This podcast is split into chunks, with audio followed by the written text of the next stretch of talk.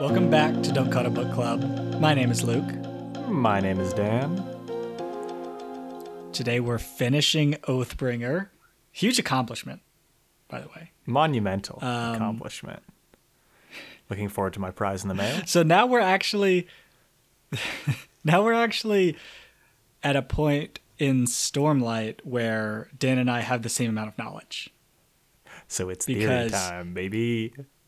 Because This episode is going to be theory central.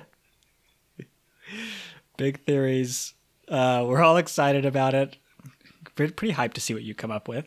Um, and because of that, no warm up today. We got a lot to cover. We're gonna we're gonna just it's a big it's the, it's the classic Sanderson ending of a book, so there's a lot to cover. Um, where do you want to start? Because I have I honestly don't have a like chron again chronological system here. Okay, yeah, I've got I've got a few that are kind somewhat chronological. I've got a lot for the end. I've got a lot for this whole story that we've read so far. But I first I do want to start with something that kind of annoys me a little bit. Okay. Um So we went to we had a lot of time in Shadesmar recently. And I was thinking a lot about it. And they call it the differentiate between the physical world and the cognitive like realm. Mm-hmm.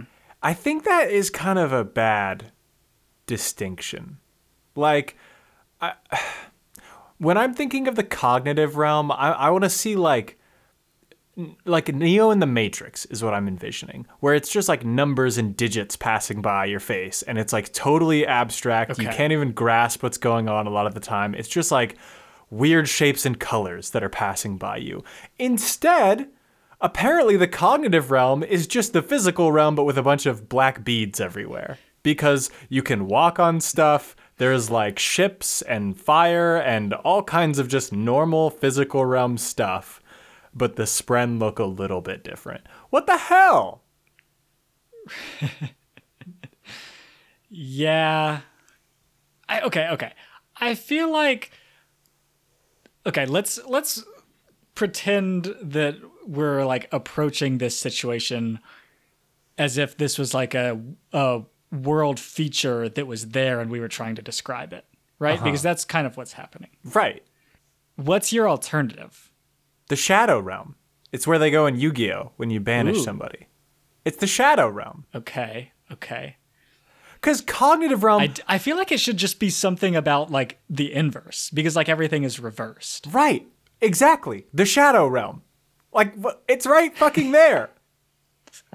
and they went with Cognitive Realm. Like, if I'm in the Cognitive Realm, I want to see somebody try and divide by zero and explode or something. Like, I want things to be hmm. wild there. I want things to be wild. I want you to be able to manifest like a like a cheesecake. Like just think about a cheesecake and you have one. But instead it's like you got to find the right bead. And then and that's the same thing in the physical realm. You have to go get the sugar and you got to get the cheese and you got to bake it. Like it's the same thing. I'm sick of it. It's stupid.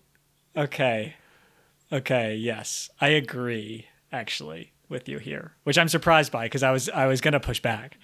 There's But- like money that works in like the same way. It's just like opposite. It's just inverse loopy land. It's not cognitive. There's nothing that's like especially abstract or cognitive about this freaking place, okay?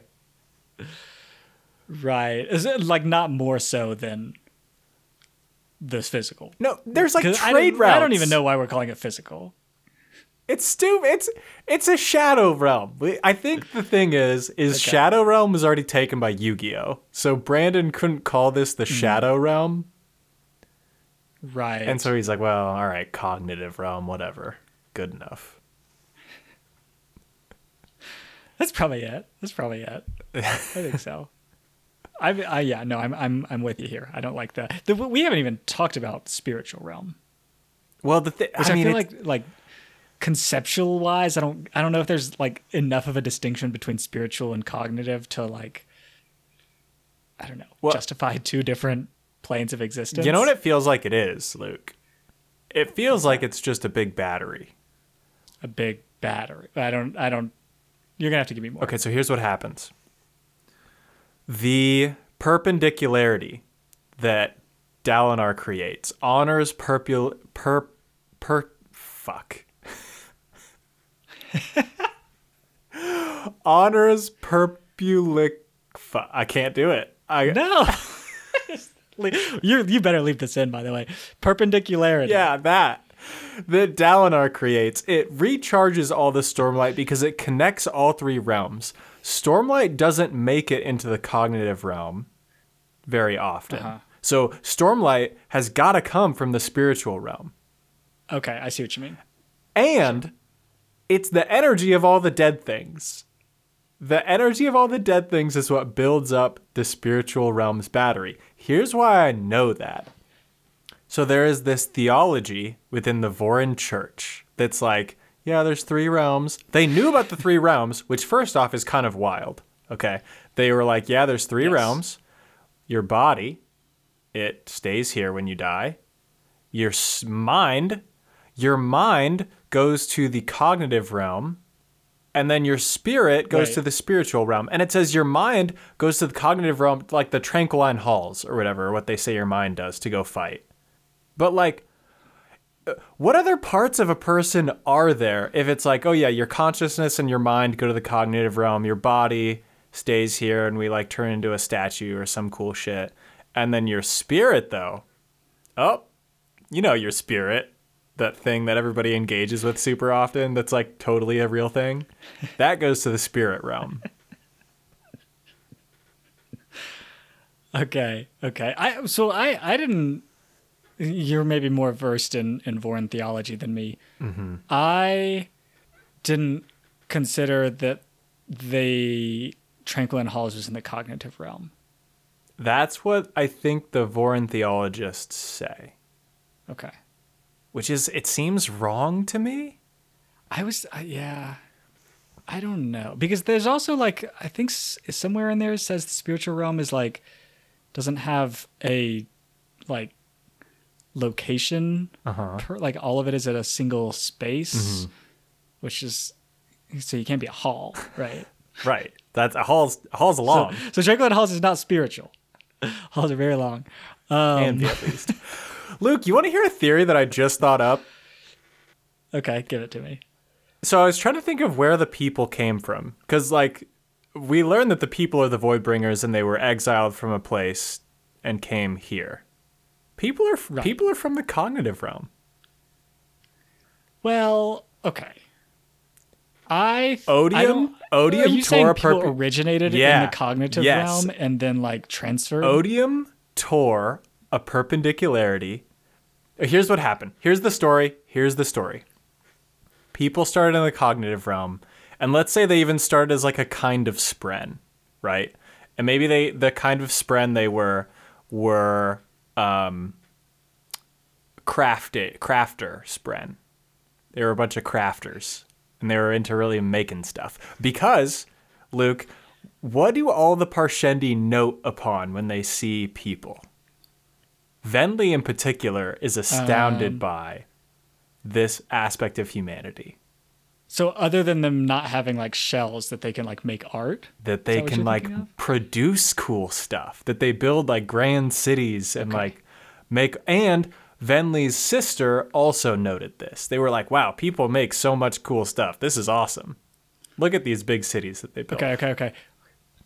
Before before we go further, Mm-hmm.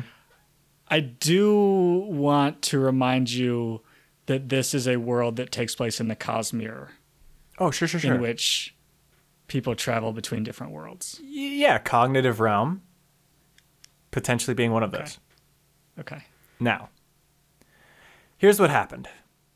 People were like, "Hey, you know it'd be really cool if we used if we used beads as money." And they were like, "Oh, that's a great idea actually. Then we could just carry them around with us in our pockets and like trade them for things. That'd be super cool." And so they built a factory in the cognitive realm to just pump out glass beads with stuff in the middle of it. The problem is, uh oh, they got too good at it, filled up like 90% of the cognitive realm. And the other Spren were like, you guys have to leave. This is too much. This is too much. Okay. Okay. And now what are people doing? think- What are people doing in the physical realm? Exact same thing. They're taking they're taking this is a great gemstones, they're turning them into little beads and using them as money. Okay? It's inflation. It's a It's great just theory inflation. that I think that that you clearly have thought a lot about, and I'm and I'm glad that you've refined it to the sharp point that it is. Um,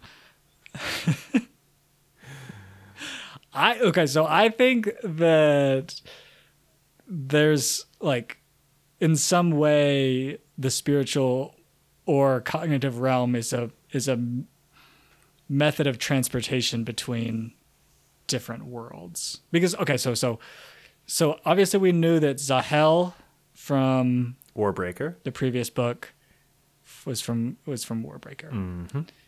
Um, now we have what's her name? Azure. Uh, High Marshal Azure. Uh-huh. also from Warbreaker. The sword, also from Warbreaker. Uh-huh. A painting, also from Warbreaker. By the way, big big Warbreaker representation. Yeah, the like the the connections with Warbreaker are huge. Is okay, since we're talking about this and before before we keep going about my great theory, um is Azure Vivenna from Warbreaker? I think so Okay. Cuz Vivenna was the older daughter. because her hair changes color. Yes. yes, exactly. her hair changes color and she talks about giving up the the like responsibility of the being queen Exactly. The scars are new though. yes that's true So Vivenna's been through seems like a lot. it does it does seem like a lot um But anyway, anyway. that i don't remember because it's been a while since we've read since we've read warbreaker That's true. but Yeah. Okay, back to my theory though. but but anyway the okay but but i just want to point out that Hoid also or or Wit travels between worlds so so i i'm assuming that people come from different worlds but i want to go i want i want to go do a couple small Okay, points all that I right, fine.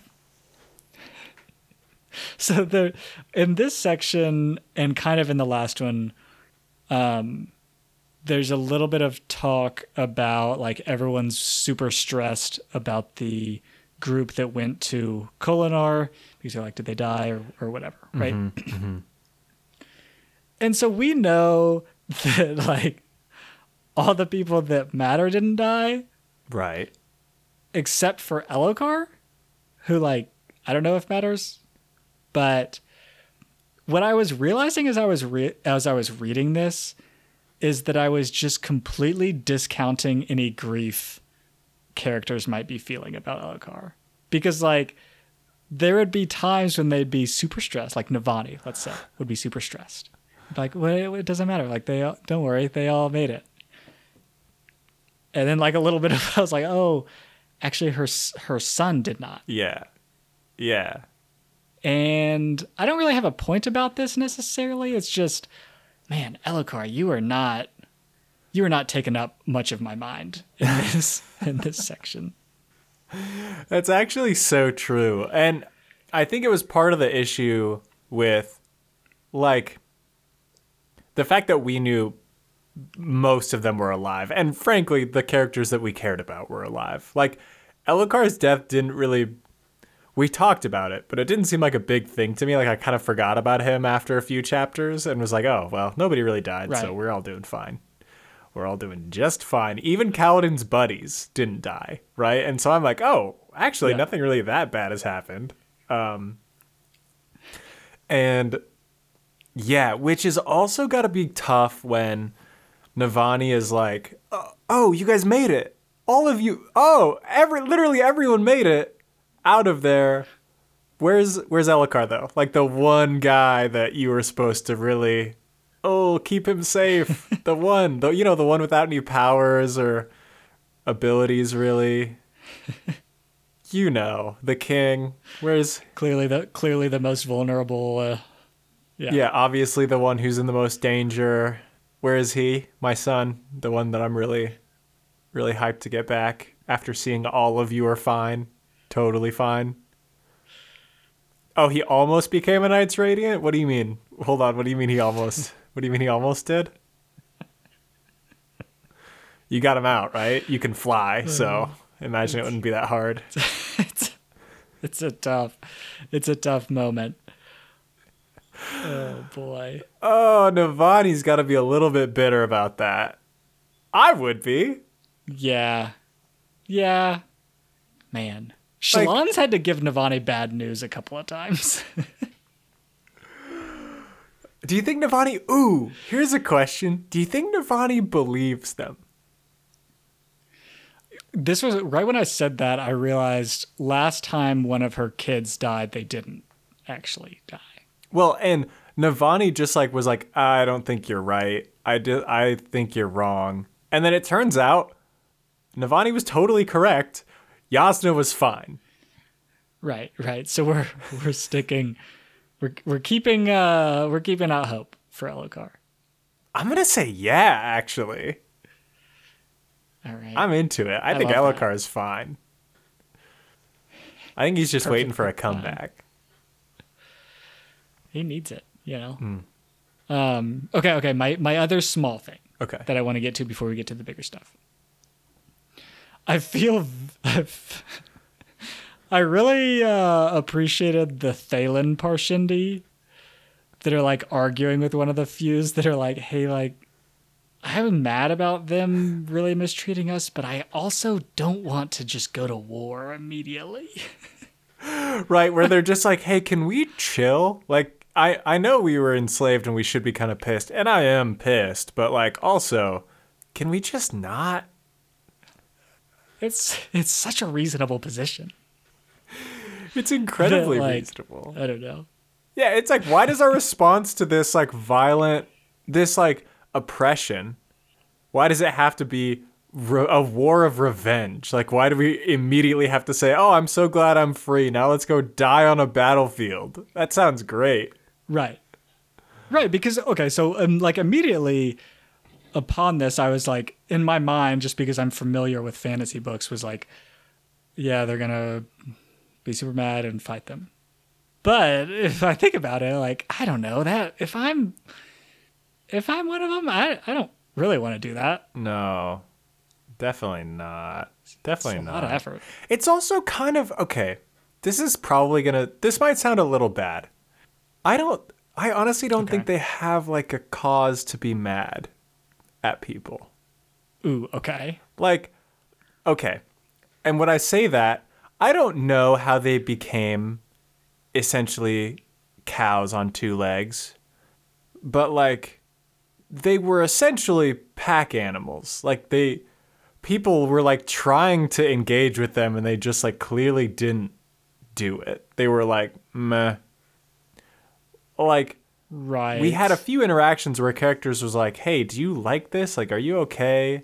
And the parshmen were usually just like, "This makes me uncomfortable. Like, I don't really want to talk about this."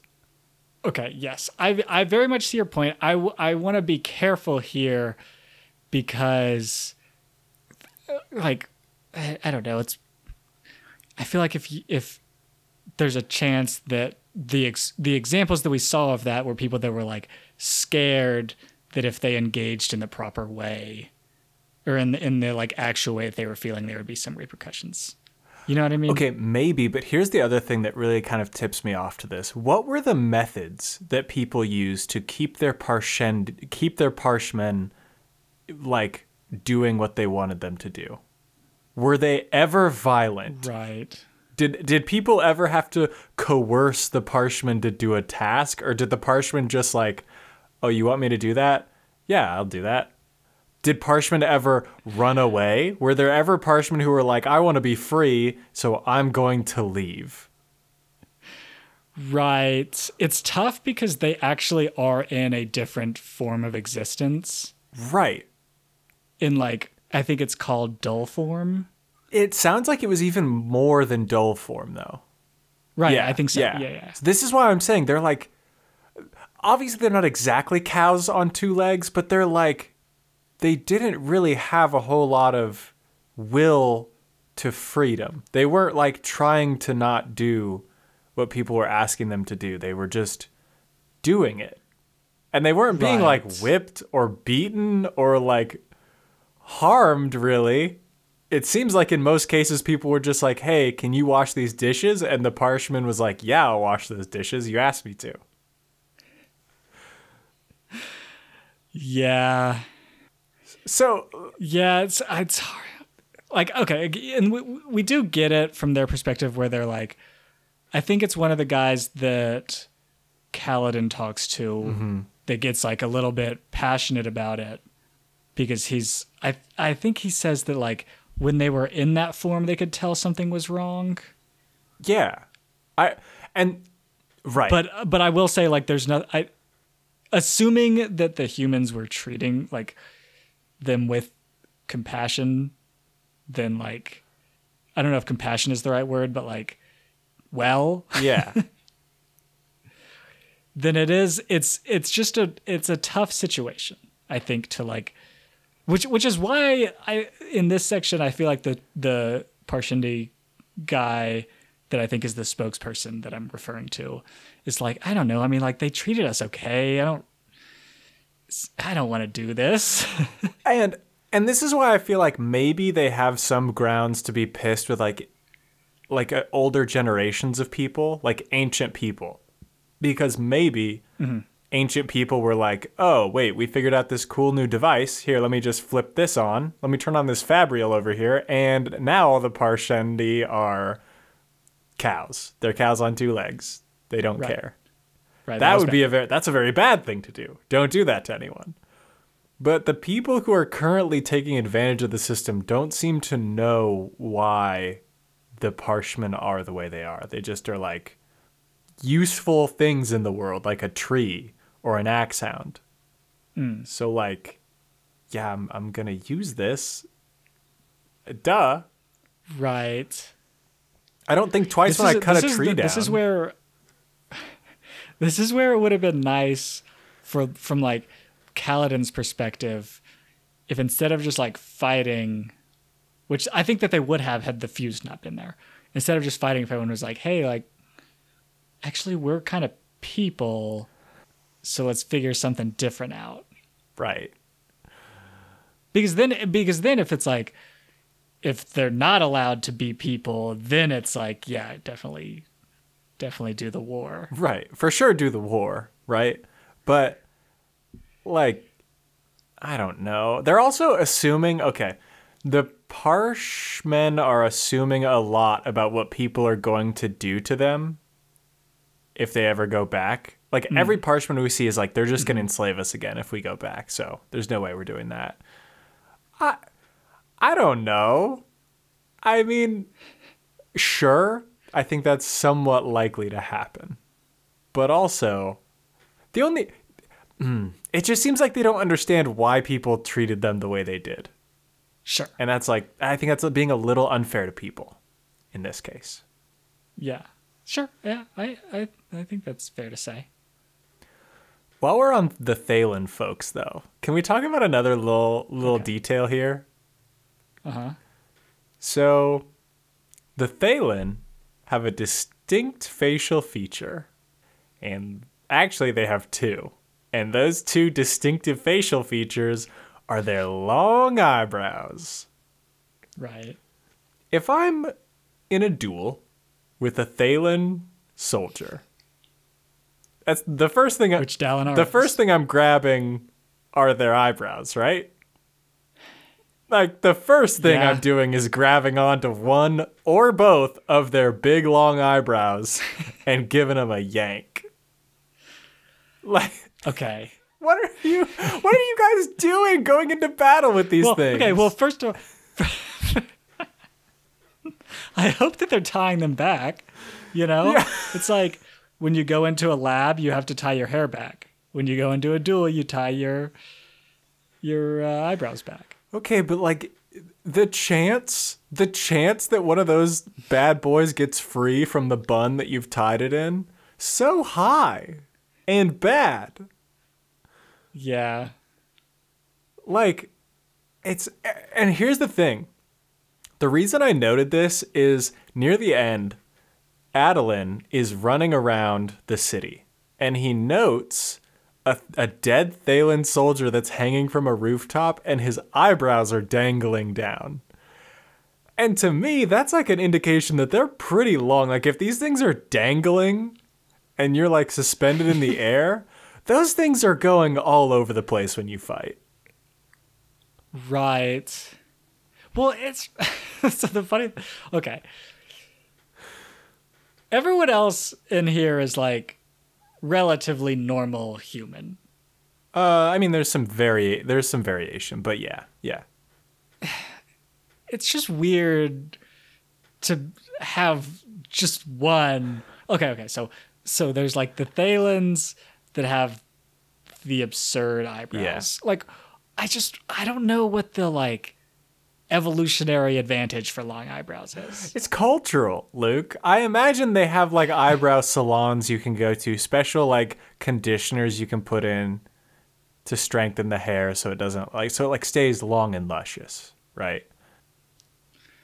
Right, but you have to like you have to have the gene to grow long eyebrows. So you're saying that this is like a genetic quirk of the Thaylen. It has to be. I don't know. what do I you think mean? you could maybe get some some I've never s- cut my eyebrows before, Dan.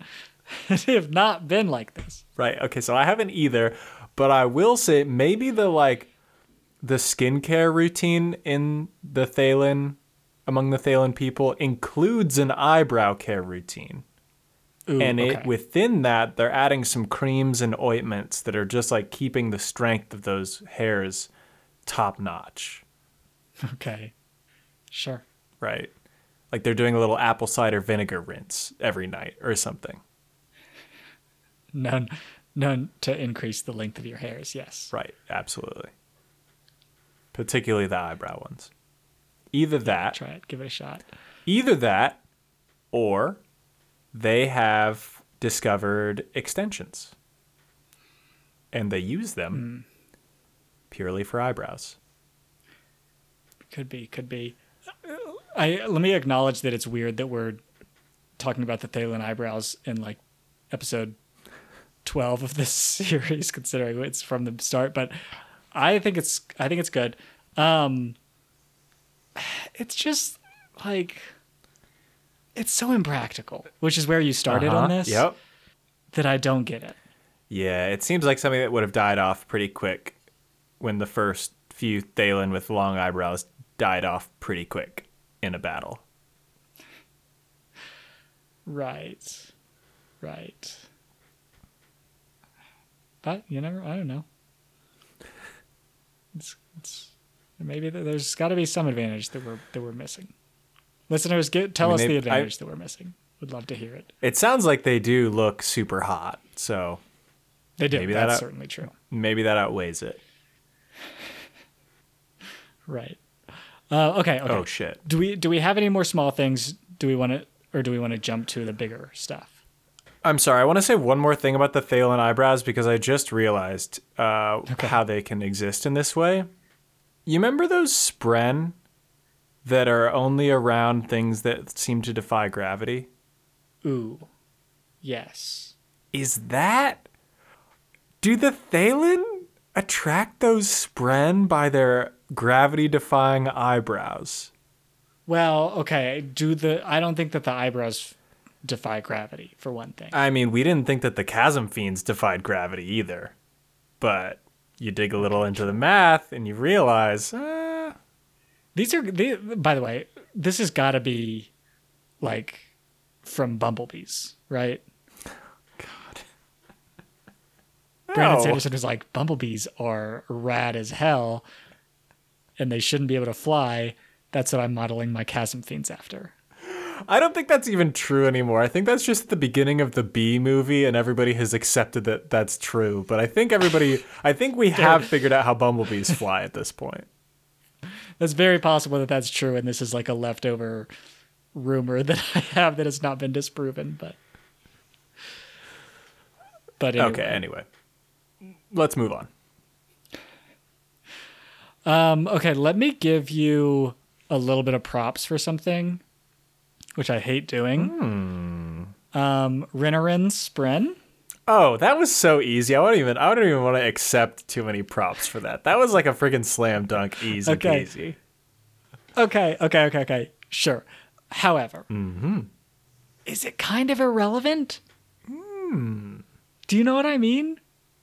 Because like so far, the effects of it have been like, oh, so he's like a truth watcher, like nor- in normal, like kind of normally. Do you know what I mean? Like the powers that he has seems to be the same. I don't think they do though, because he can see the future, right? Yeah, but isn't that what? I don't think that's what truth watchers do because Oh, in the so I was rereading the like Mys- Mysteria, the little pre-chapter sections about the unmade, and they Uh-huh. mention specifically that one of the unmade provides visions of the future, and like that is purely of the unmade. okay. I do. They do say like all the time that seeing the future is like from the enemy, and that's why like so much in their culture is. But but I was assuming that that was just like superstition. I mean, it, it is, yeah. but I guess it's actually like genuinely part of the bad guys. Right. Well, and I mean, so his spren comes from the one unmade that messes with spren, right? Is that what it is? I, I didn't I didn't quite grasp. Yeah, so I'm fairly certain that Renarin spren is one of the spren that has been modified by that unmade uh that is in Okay. um Calid Calidor?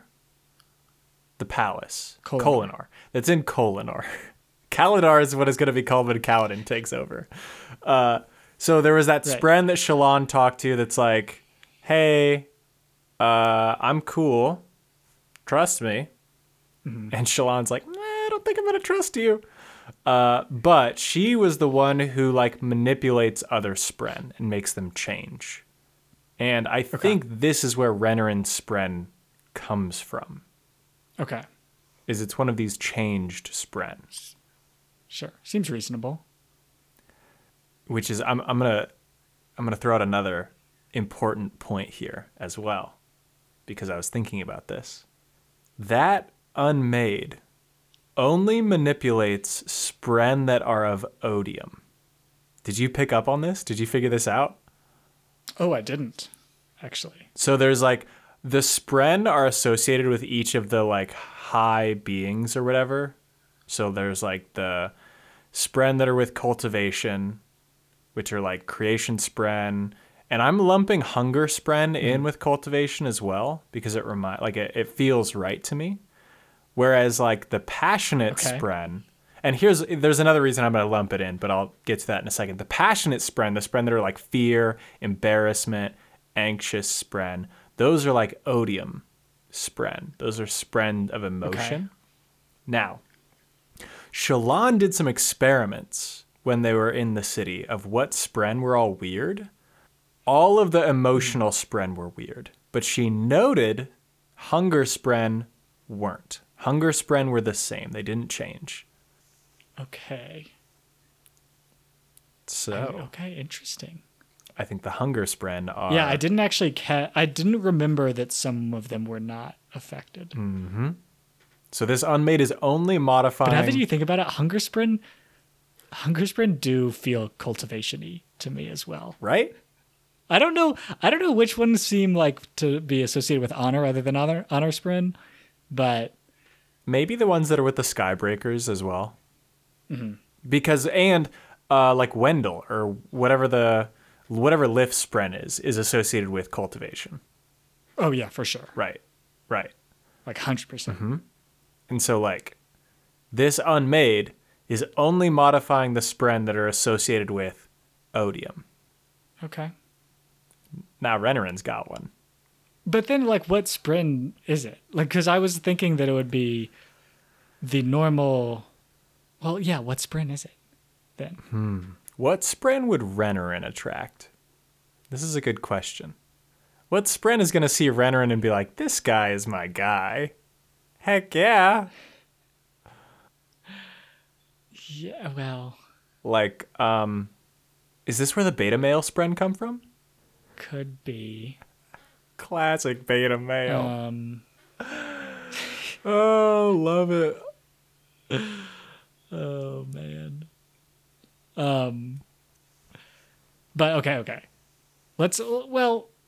There's a lot about Renarin Spren that I I am missing stuff on, but I think I feel like we have all the information that we are gonna have at this Right. point. The other thing we know Right. though is that it's key. Like it's a huge and important thing because Yes. Taravangian is like I need to that's important. I need to deal with that.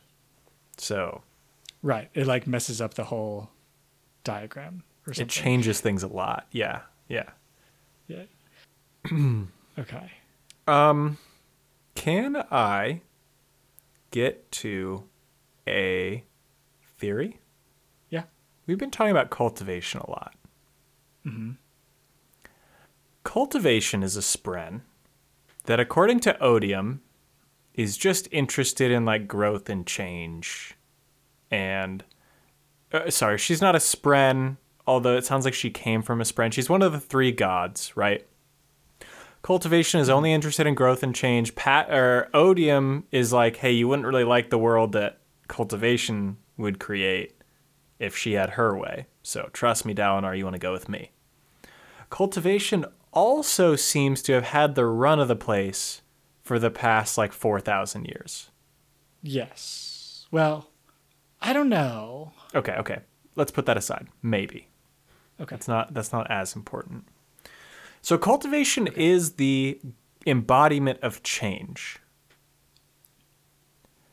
I went back and did a little hmm. reading. I went back and did a little reading from book 1. Kaladin I love the effort you're putting. in. Kaladin and his mom and his brother, Tien, are talking about what are spren? And Kaladin's mom does a little philosophizing here. Kaladin's mom is like, spren are anywhere that there is some kind of change happening. Spren are the agents of change. Hmm. Now, let me tell you why the Ghost Bloods are trying to bring about a world ruled by the tyrannical Spren, led by cultivation, Luke. Big jump. Ghost Bloods, From agents of cultivation, bringing about a new world order where the Spren are in control. Okay, okay. first, cultivation and Spren have to be like so tight. I think they're like good. I think the cultivation god and Spren are like close allies. Oh, okay. Well, okay. I mean, you just you did just say that like a third of the sprinter from Odium, and are you saying all sprinter or cultivation allies? So here's the thing, Luke, because originally all people came from Odium. Sure, a Spren can be associated with a god, one of the three gods, but I think just like people are allowed to change teams, the Spren can change teams too. I, I want to clarify. I don't know if I. Are you saying all people are born from Odium? Because I don't think that's no, no, true. no, no, But they brought like, Odium. Like originally worshipped Odium. originally so it was odium right mm-hmm. and so i think cultivation is like hey spren i've got an idea for what the world could be like because here's the thing look here's the thing we've got odium and honor it seems like they're constantly battling and they're using people and they're using Parshendi and chasm fiends or whatever the rock things are that seem to be related to chasm fiends. They're doing all this battle out here. What's cultivation up to? There's three of these things. It seems like the physical realm is pretty busy. Right. Now, Luke, here's the other key to this, and here's what brings the Ghost Bloods in. The Ghost Bloods are very interested in the Spren. Ghost Bloods are like, hey, mm-hmm. Shallan, we don't ask very much of you. Just find out what's going on with the Unmade. Just kind of look into it. Ghost Bloods also very into soul casters, which s- some could argue soul casters essentially turn people into Spren over time. Mm-hmm. Ghost Bloods seem to be very strongly connected with the Spren. Additionally, there are people in Shadesmar. There are people who are Right. allied, who could potentially be allied with a tyrannical Spren alliance. Sure, sure. I mean, Okay. Um, tell me this, Luke. Tell me this. Why, why do Spren care about the physical realm? right. I don't know. It's they seem pretty aware of things in the cognitive realm. They seem just fine. They can carry on a pretty long conversation with folks in the cognitive realm. They're going to the physical Right, realm for right, right. domination. Especially the high spren. right. Okay. They're going to the physical realm because cultivation is like, we I'm tired of the Parshendi and the people just fighting all day long. It's not getting us anywhere. It's time for the Spren to take over. This is right. This is a this is a valid point. Um, that I don't know why that the Spren have to, unless I don't know what they do they get something from, like forging these bonds with people. I don't really see it. I don't think so. I do think that it's it's uh, it's weird that it's been like odium v honor, and cultivation's just chilling. That seems wrong. And like a, Odium wants to kill cultivation. Why?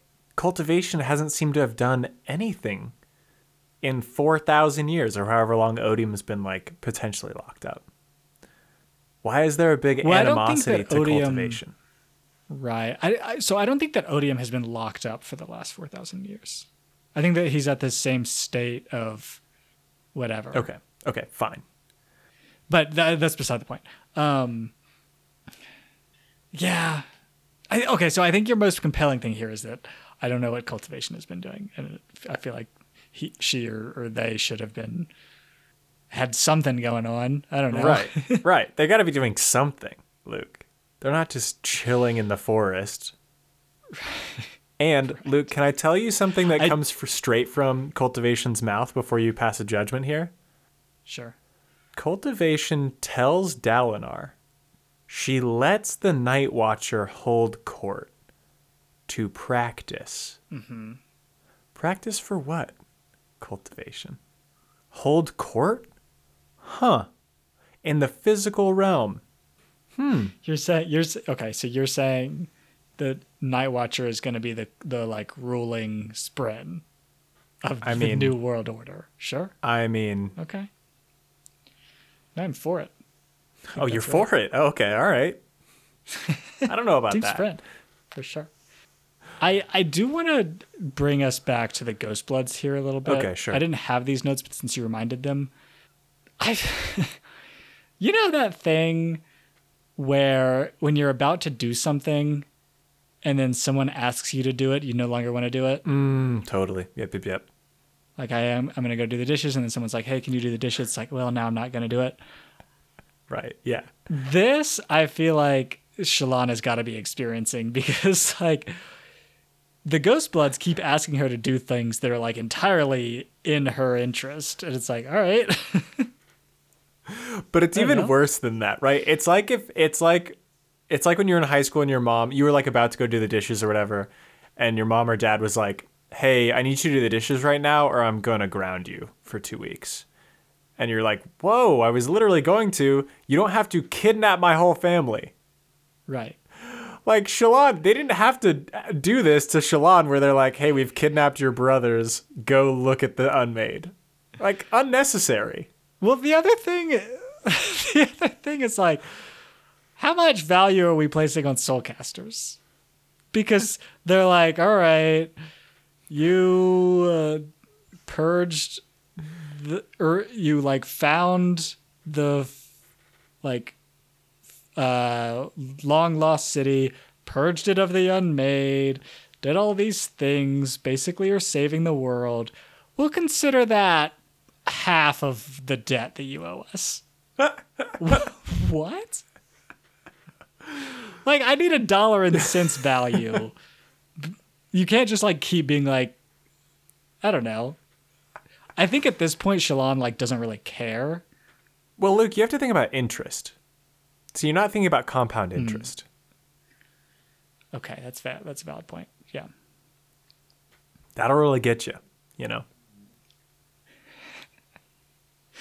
That's right. That's right. It's been like a, a year of not having that Soulcaster to use, which is a long time. It's a lot of lost revenue. In in Soulcaster years, it's like six Soulcaster years. Yeah, more or less, more or less. Uh, yeah, the Ghost But- Bloods are kind of crazy, but I, I, honestly, it seems like they're doing something with the Spren.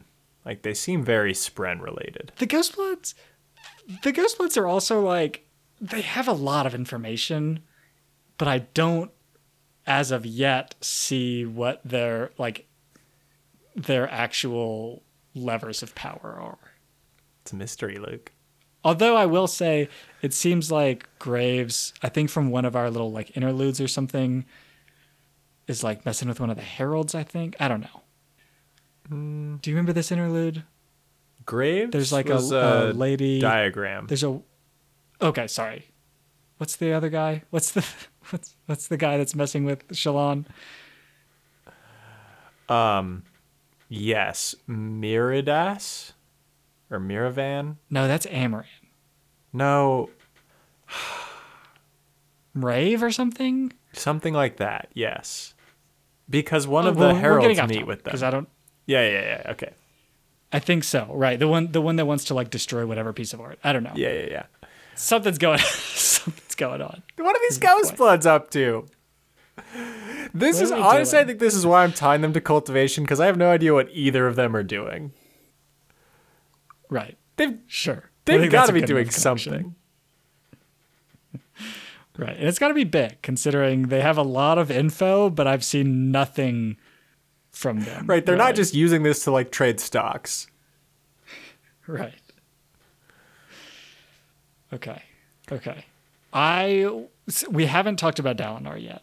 Okay.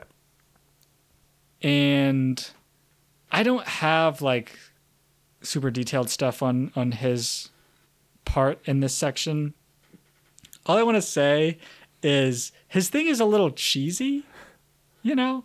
Yeah, a little bit. However, I love it. I know. I also love it. The the um biggest step being the next one, very cheesy, but I'm a fan. I loved it. This is a thing that I like- took I took note of is like Brandon I think is very good at that kind of thing where he takes like a popular phrase whereas like you know in our culture like the most important step a person can take is like the first one is talked about a lot it's like it's your 1st Uh-huh. step just that first step and then Dalinar is like actually it's not it's the next one and it's like actually Dalinar you're kind of right and I love it Hell yeah, Dalinar. I love that for us.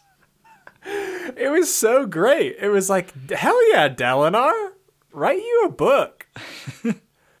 Get you an inspirational podcast Yeah. or something, my guy. Seriously, very inspirational moment here from him. Hmm.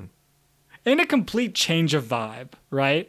Like, previous Dalinar was a psycho in the middle, like, killing everybody. This Dalinar runs into a battle with a book. I love his commitment to it too, right? Where he's like, "Yeah, don't worry, some Stormfather, I'm not going to use you as a sword." And he's in a situation where he like is challenging the, a god to a contest of champions, which like presumably is going to be a fight. And he's like, "Don't worry, I got my book with me. I'm going to be just fine." Right. Like, is he expecting a slam poetry competition? Is that what we're? Is this a rap battle?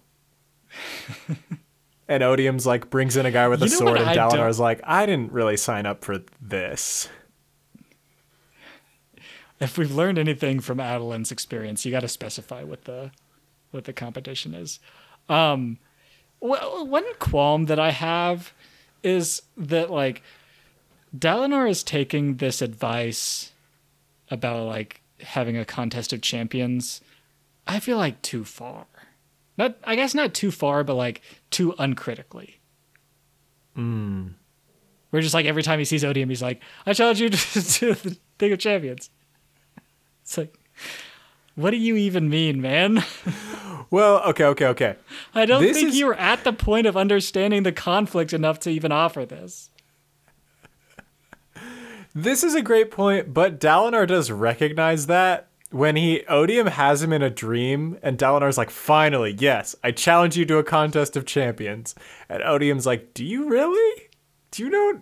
Do you know what that means? Because I'll do it. I'll throw down, but I, if I win, I'm gonna be free."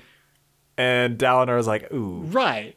ooh, I don't know actually." He does. The, okay, he says no that time, but then later, with no, I I feel like no information gains that would affect your decision.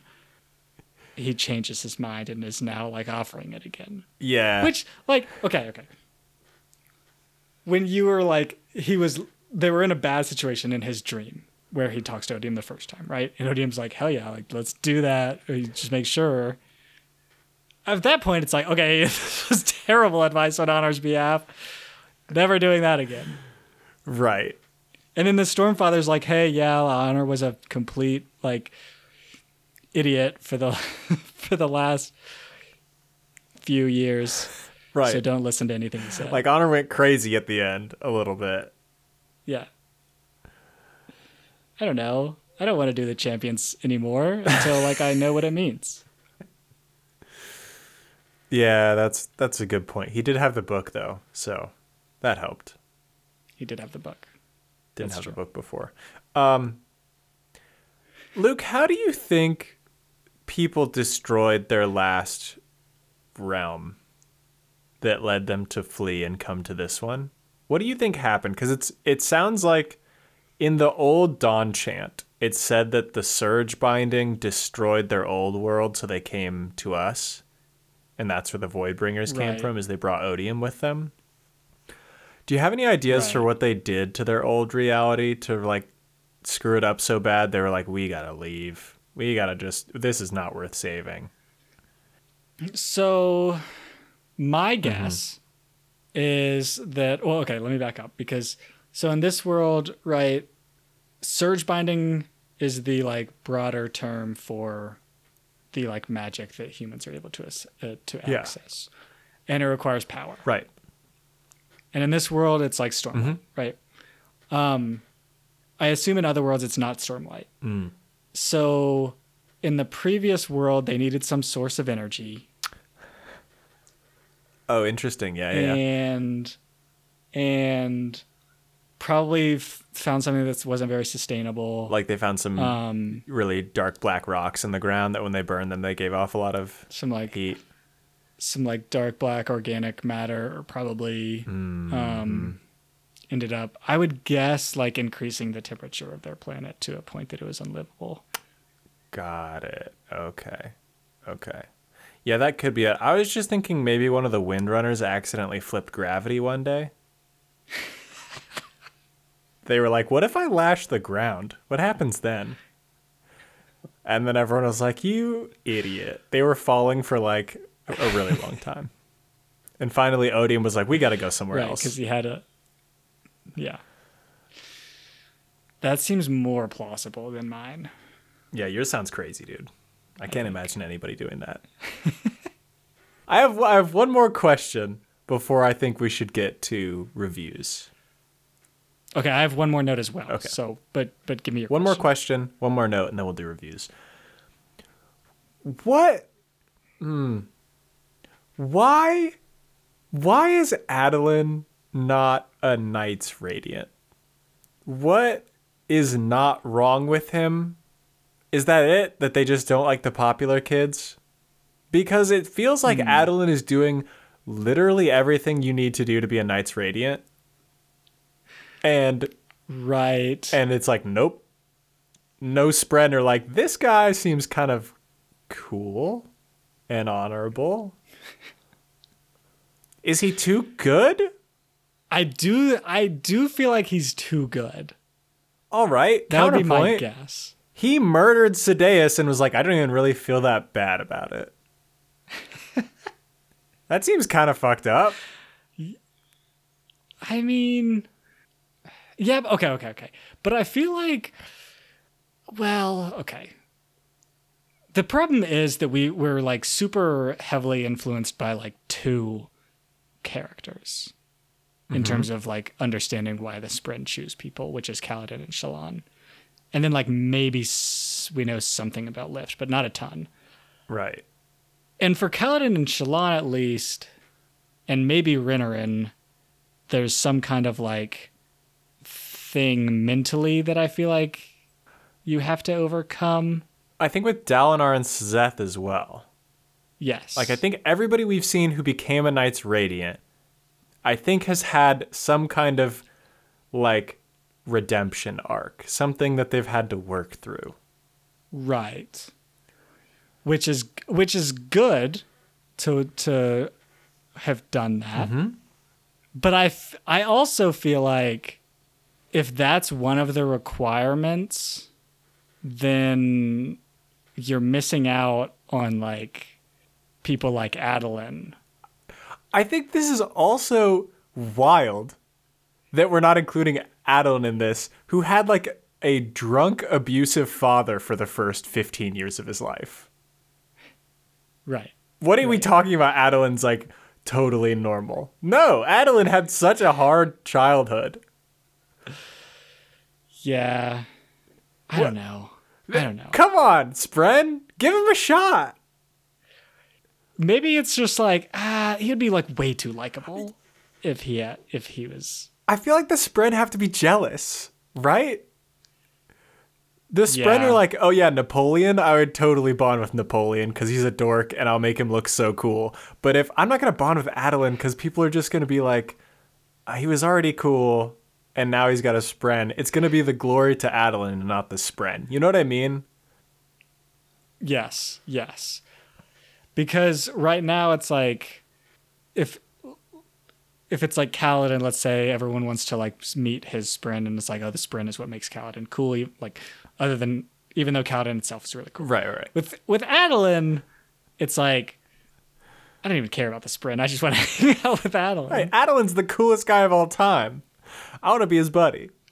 Oh, he's got a spren too? Yeah, that's neat. Well, yeah, obviously he has a spren. Of course, it's Adolin. Of course he has a spren. What are you talking about? Like, That's a valid point. also, Lopen is a Knights Radiant. Lopen, but not Adolin. Yeah. Okay. Okay. Well, here's the thing. though, because it like gets to the point where, where like, I think that the first person has to have some crazy story. Okay. Although I don't know what Jasnah's is, but like, once you create your like, your, I don't know, Spren dynasty, then like it's just like whoever you hang out with, then like if they do something good.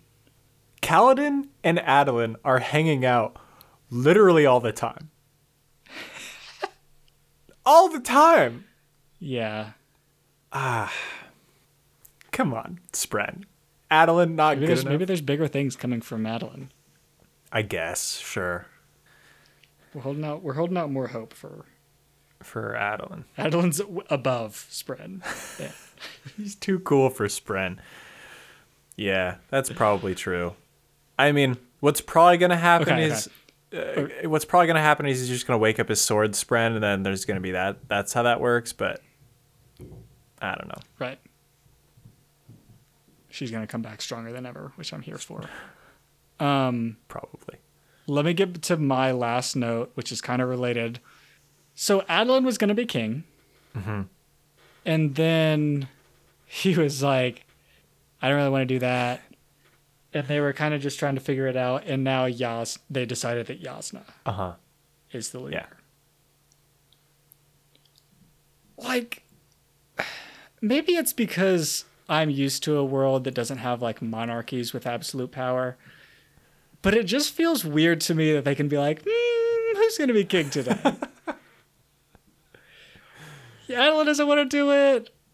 Jasnah, go for it. Well, You know what I hmm. mean? Like, I feel like I realize that the Kholins are the like ruling family, mm-hmm. but I okay again.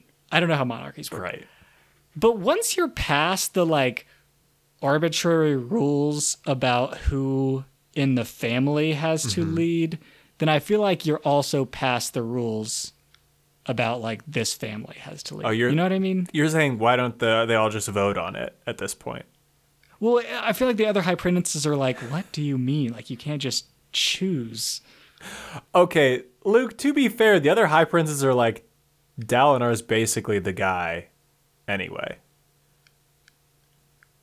Most of the other high princes are like, yeah, Dalinar is the one. That's the guy. That's our guy for sure. We're doing what he says. And like Sadeas' guy, uh oh, turns out he sucked. Right. right. Dude turned into a fucking crystal. I do. I will. I will admit, Dalinar's and the Kholins have an incredible amount of like political capital, and like his opposition has negative Right, political think of the- capital. so I guess Think of the kinda do anything at this propaganda now they have against Sadeas. Like, hey, do you want to turn into a fucking rock candy? Join Sadeas' army, because that's what they do, apparently. Sure, sure. I I just I don't know. Like I I think that Jasnah is the obviously correct choice for this role. Well, it Um, also seems like she is the obviously correct choice just from a, like, line, like a ruling line thing, right? Jasnah is the daughter of the ex, the like, old king who died. Like, Jasnah seems to be the next in line anyway. And I think Jasnah is even older than Yes. Elhokar. Like, I think Jasnah was, maybe not. I can't remember the order. I I can't remember. Point being, it seemed like she was the next in line I anyway. agree with you. It just it just felt weird to me that there was just this meeting where they're like, eh, I'm just gonna do it. Yeah, that's fair. I mean, it's got to happen, though. I don't know. It does. It does. Uh, okay, Let's you want to get to reviews. reviews? All right, I'm going to keep it relatively short, but mm, we'll see. I Stormlight as a series is very good. I think this might be one of my favorite fantasy series that we've read on the show. Just like as a series, love it. It's very counter to like the what I think is popular in fantasy right now, which is like the grimdark kind of stuff. Cuz like the good guys kind of always come out on top. It like which I like. Right. Which right now reading this is kind of nice. Um so it's hitting me in all the right places right now. I think sometimes I get a little frustrated with how long things take. And I think this is the first time where I've really noticed it is the buildup in this book seemed to be way too long to the conclusion. Like a lot of the stuff in Shadesmar where things were happening, I think could have been reduced a lot. Um, and like a lot of the political machinations that were happening, while interesting, it felt like the it kind of dragged a little bit in the middle. And so it seemed a little bit too weighty, is my only complaint about this book. Uh, obviously, great writing, good characters. We love Brandon, but this one maybe tipped the scales a little bit too much. Okay. I think that my my initial thoughts were almost identical to Hmm. that, especially with respect to the like Shadesmar parts. And I'm honestly kind of trying to decide because I really like this series as well. And on one level, it's like, yeah, there's a lot of things in here that I feel like didn't need to be so long. But like on the other hand, it's like I don't know. I want more of Stormlight and I want to know more about the world. So like it's also kind of a good thing for me. Like okay, okay. I think just from like if I'm a reading the book individually, it's like yeah, these part there are these parts that kind of dragged. But like as a person interested in the world that it's building, it's like I don't know, like I it's fine. this is kind of this is kind of me just like developing this opinion as we go, but I think that this is probably because I've gotten so invested in the series that I like honestly don't care how much it drags anymore. I'm like in it. 2,000 pages, fine with Luke. 10,000 pages. Great. Send me the first draft, Brandon. like like of course there's a limit, but I kind of trust Brandon to stay under that. Um because there's definitely going to be parts where it's like just giving me more information about the world that's probably not completely necessary to tell this story, but I'm for it. I don't know. Okay. All right. Fair enough. So don't have Luke as a beta reader, Brandon, because he will just he will just say yes to whatever you write. Like, don't cut anything, man. Actually, write more. Okay. All right. Fair enough. Yeah. Fair enough. So, we've done a lot of Stormlight. I We think have. we're going to take a little break. Yes. There is there's still more Stormlight that has been published. But we've done we've done two very long books back to back. Before we get back to more Stormlight, we're going to take a break and read revisit another series that we started. We're going to read the second book in the Codex Alera series. We read the first one, which was Furies of Calderon, a while ago. So if you haven't read it, check that out. Listen to our episodes. Next week, we're going to start Academ's Fury By Jim Butcher, our by Jim friend Butcher. Jim Butcher. I think is our close friend, our close personal friend. And I think it's probably going to be, I want to say a a third. third. We're, we're going back to mm-hmm. thirds. Mm-hmm. Also, folks, well, we haven't mentioned this in a while, but if you're if you're digging the pod, give us a give us a rating or review on whatever platform you're using to listen. That helps us out. It's super easy as well. Uh, I say helps us out. We're not getting paid for this, so it it doesn't really matter. But if you'd like to, be cool. It boosts our Boosts ego. our ego. sure, it big. also like puts it up there for other people to see. Spotify, I think, just added a system where you can rate podcasts. So if you're using Spotify, throw a rating up on there. It should be super quick. Also, if you want to, if you want to spend just like a little bit more effort, just like the tiniest bit more effort, uh, just tell somebody you know that reads fantasy books about the show. If if you like it, tell a buddy. tell a buddy, tell a buddy. Con- consider joining uh, joining Reddit or Twitter and engaging with us on those on those platforms. That's another big one Mm-hmm. that that we'd love to have more more interaction on. We'd love to get it. We love you, Tord and AQ, and anyone else that wants to hop on the subreddit. So, next week, Codex Alera, finding out what's going on with all these these Furies. Mm-hmm. Luke and I will bring hot takes. And be the dumb nerds.